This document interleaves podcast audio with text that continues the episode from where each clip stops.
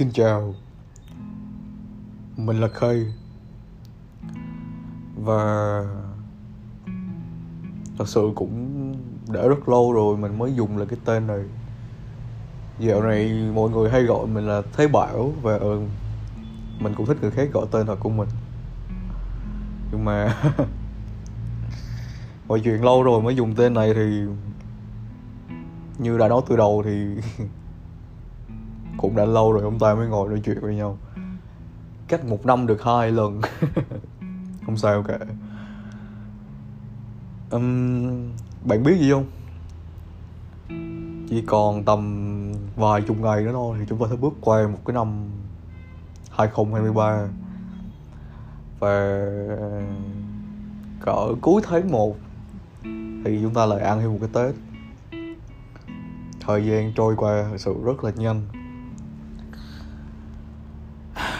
Và đây là lúc mà chúng ta ngồi với nhau và nhìn lại, nhìn lại một năm đã qua.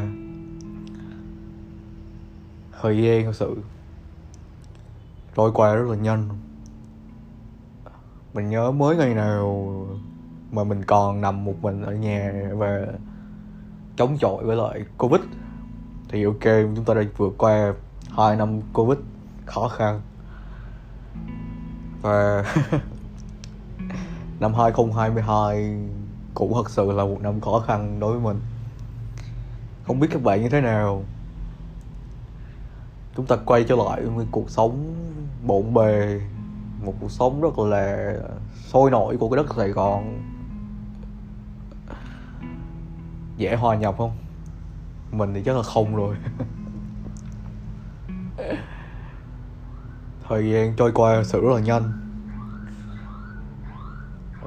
Mình mới nhớ hồi nào hồi não hồi nào ấy, mình còn vừa đáp máy bay tới Hà Nội để ăn một cái đám cưới ngay đầu tháng một. Rồi trải qua một cái chuyện hơi ghê một tí, xem chết một chuyện, một cuộc tai nạn. Rồi bụp một cái tự nhiên cái hết năm về. Chưa làm được gì hết. Thật sự Thật sự chưa làm được gì hết. Ờ, để nhớ một năm vừa qua thì có chuyện gì hay, có chuyện chuyện gì đẹp? Chắc là không. Ít, thật sự rất là ít. Còn bạn thì sao? Mình hy vọng là là nó sẽ khác, nó sẽ khác với lại lại mình.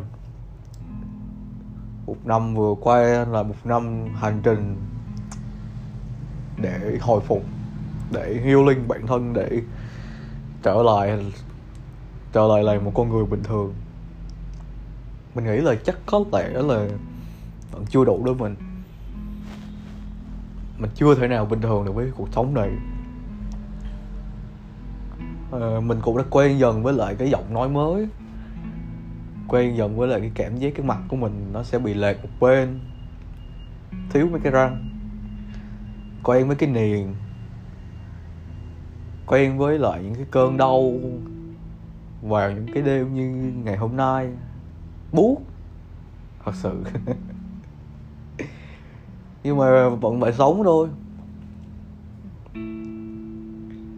Cái lúc mà mình nằm trên giường chuẩn bị phẫu thuật lần đầu tiên, mình nghĩ là um, ráng với Bảo ơi, bây giờ kiểu được lên bàn mổ rồi, đẩy vô một cái cái uh, người ta chụp hôn mê, cái mình ngủ mình ngủ dậy thì nỗi đau nó sẽ qua đi, mọi chuyện sẽ tốt hơn. Nhưng có lẽ là không, nỗi đau nó vẫn còn dai dẳng dai dẳng tới tới rất lâu sau này. Chắc nó vẫn ở đấy.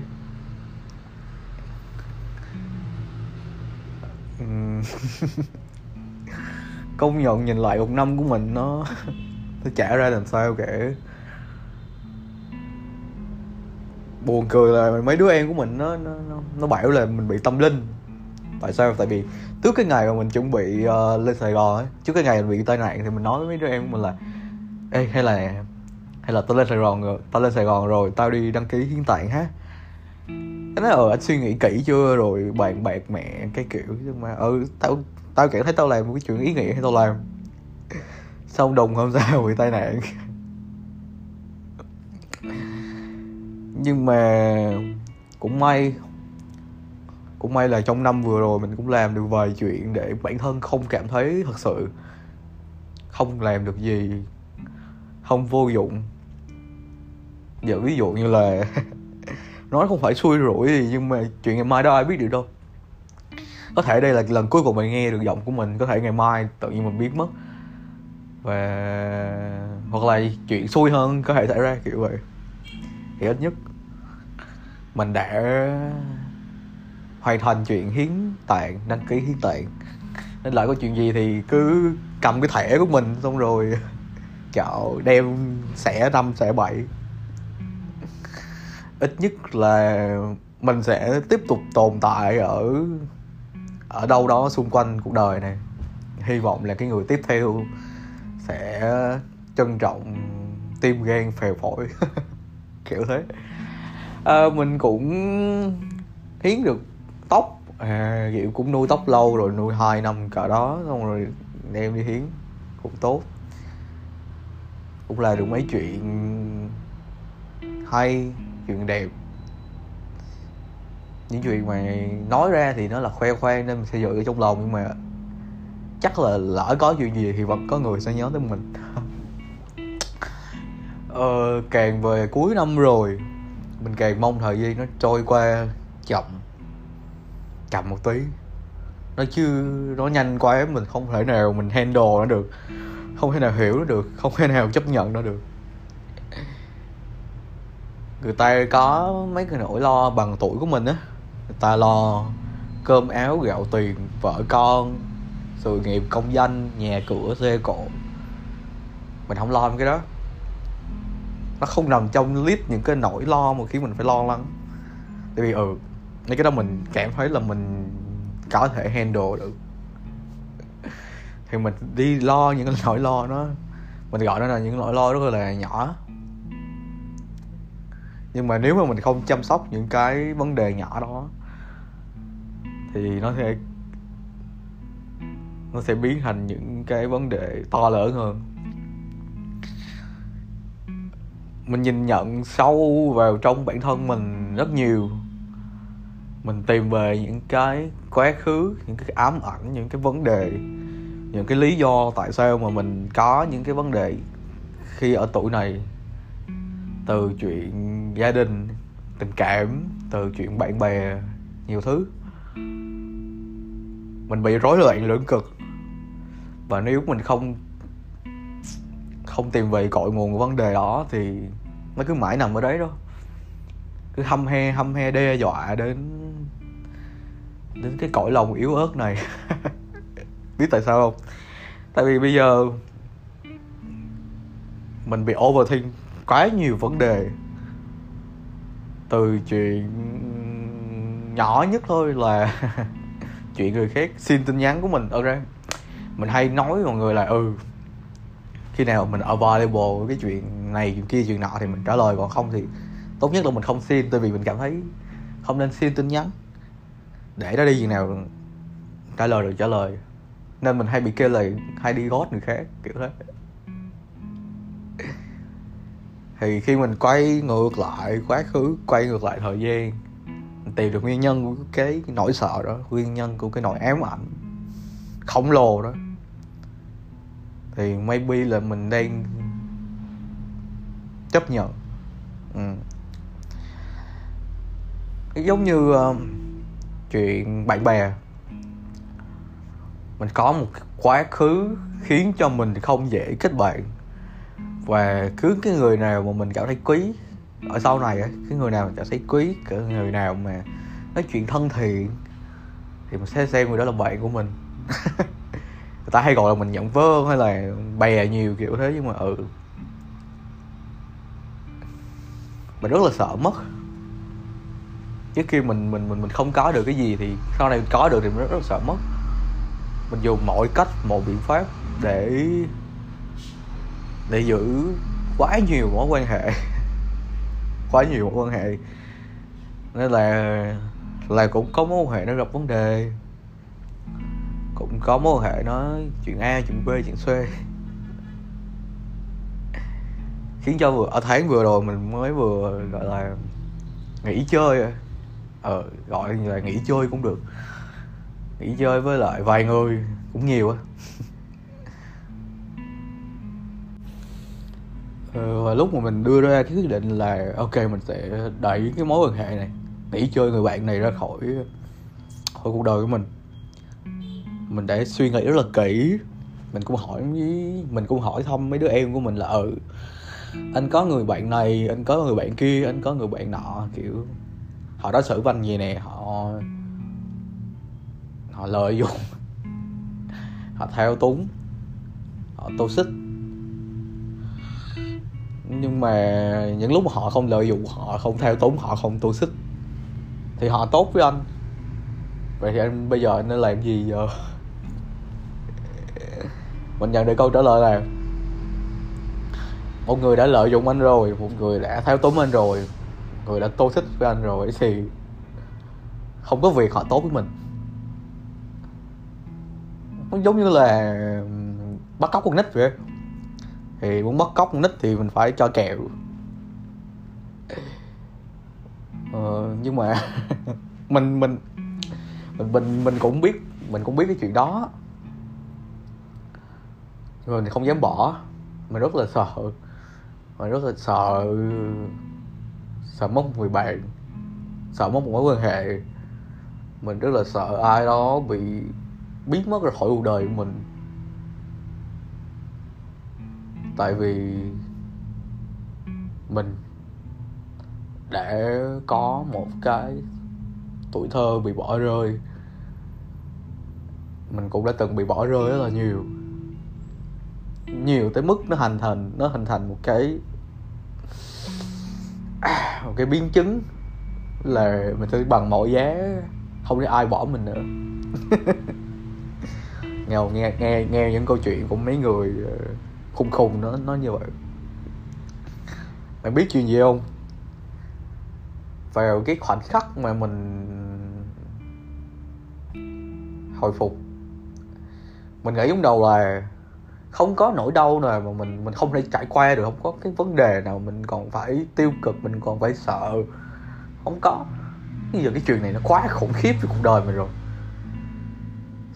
Cái chuyện mà bị tai nạn này nó nó nó, nó, nó quá khủng khiếp.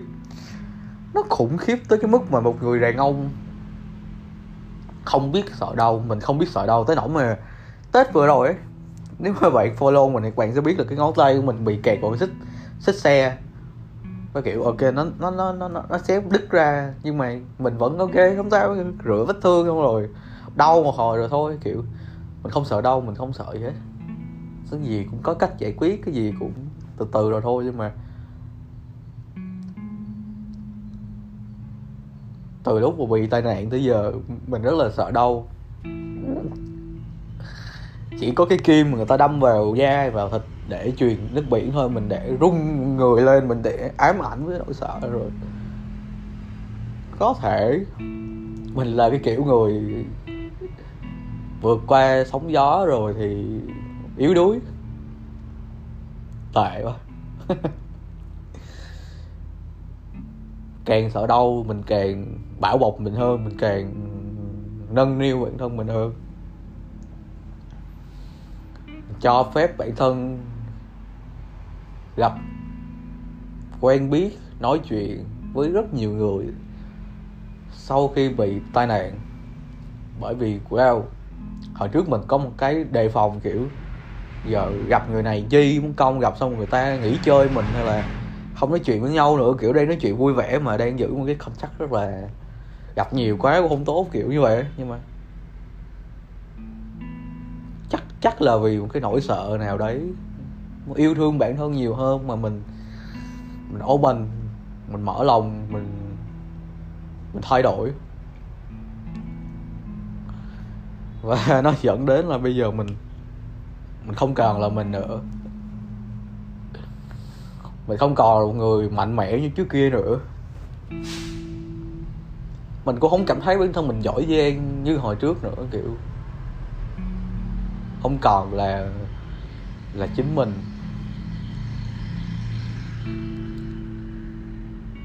Lúc nào mình cũng tỏ vẻ mạnh mẽ, lúc nào mình cũng tỏ vẻ là ok không sao hết, kiểu chả sao cả. Lúc nào mình cũng tỏ vẻ là mình ổn. Mình càng cho đi nhiều cái sự quan tâm, mình càng hỏi han, mình càng take care mọi người bao nhiêu là mình bất ổn bấy nhiêu.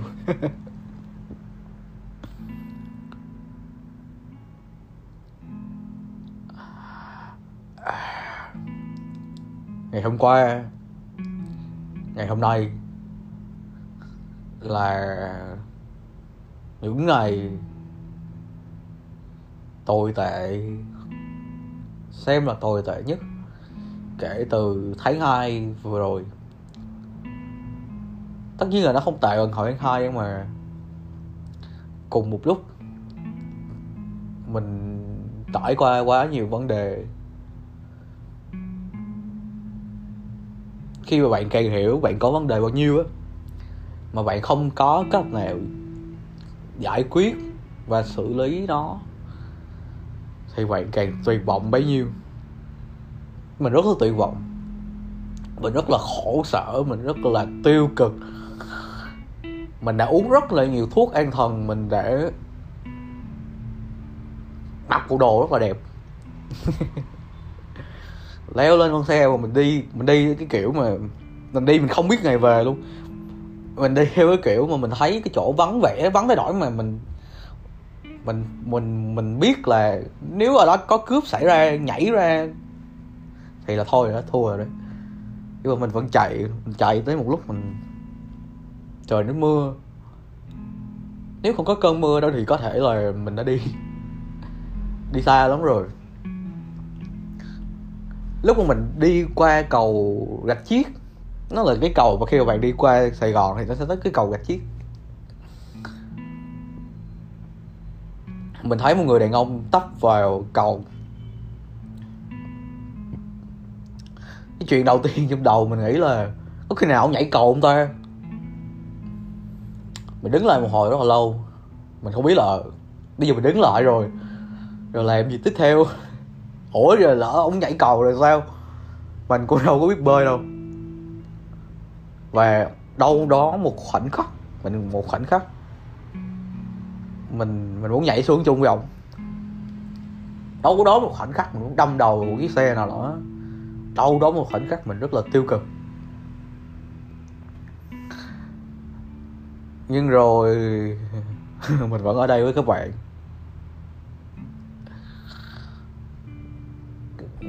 Có lẽ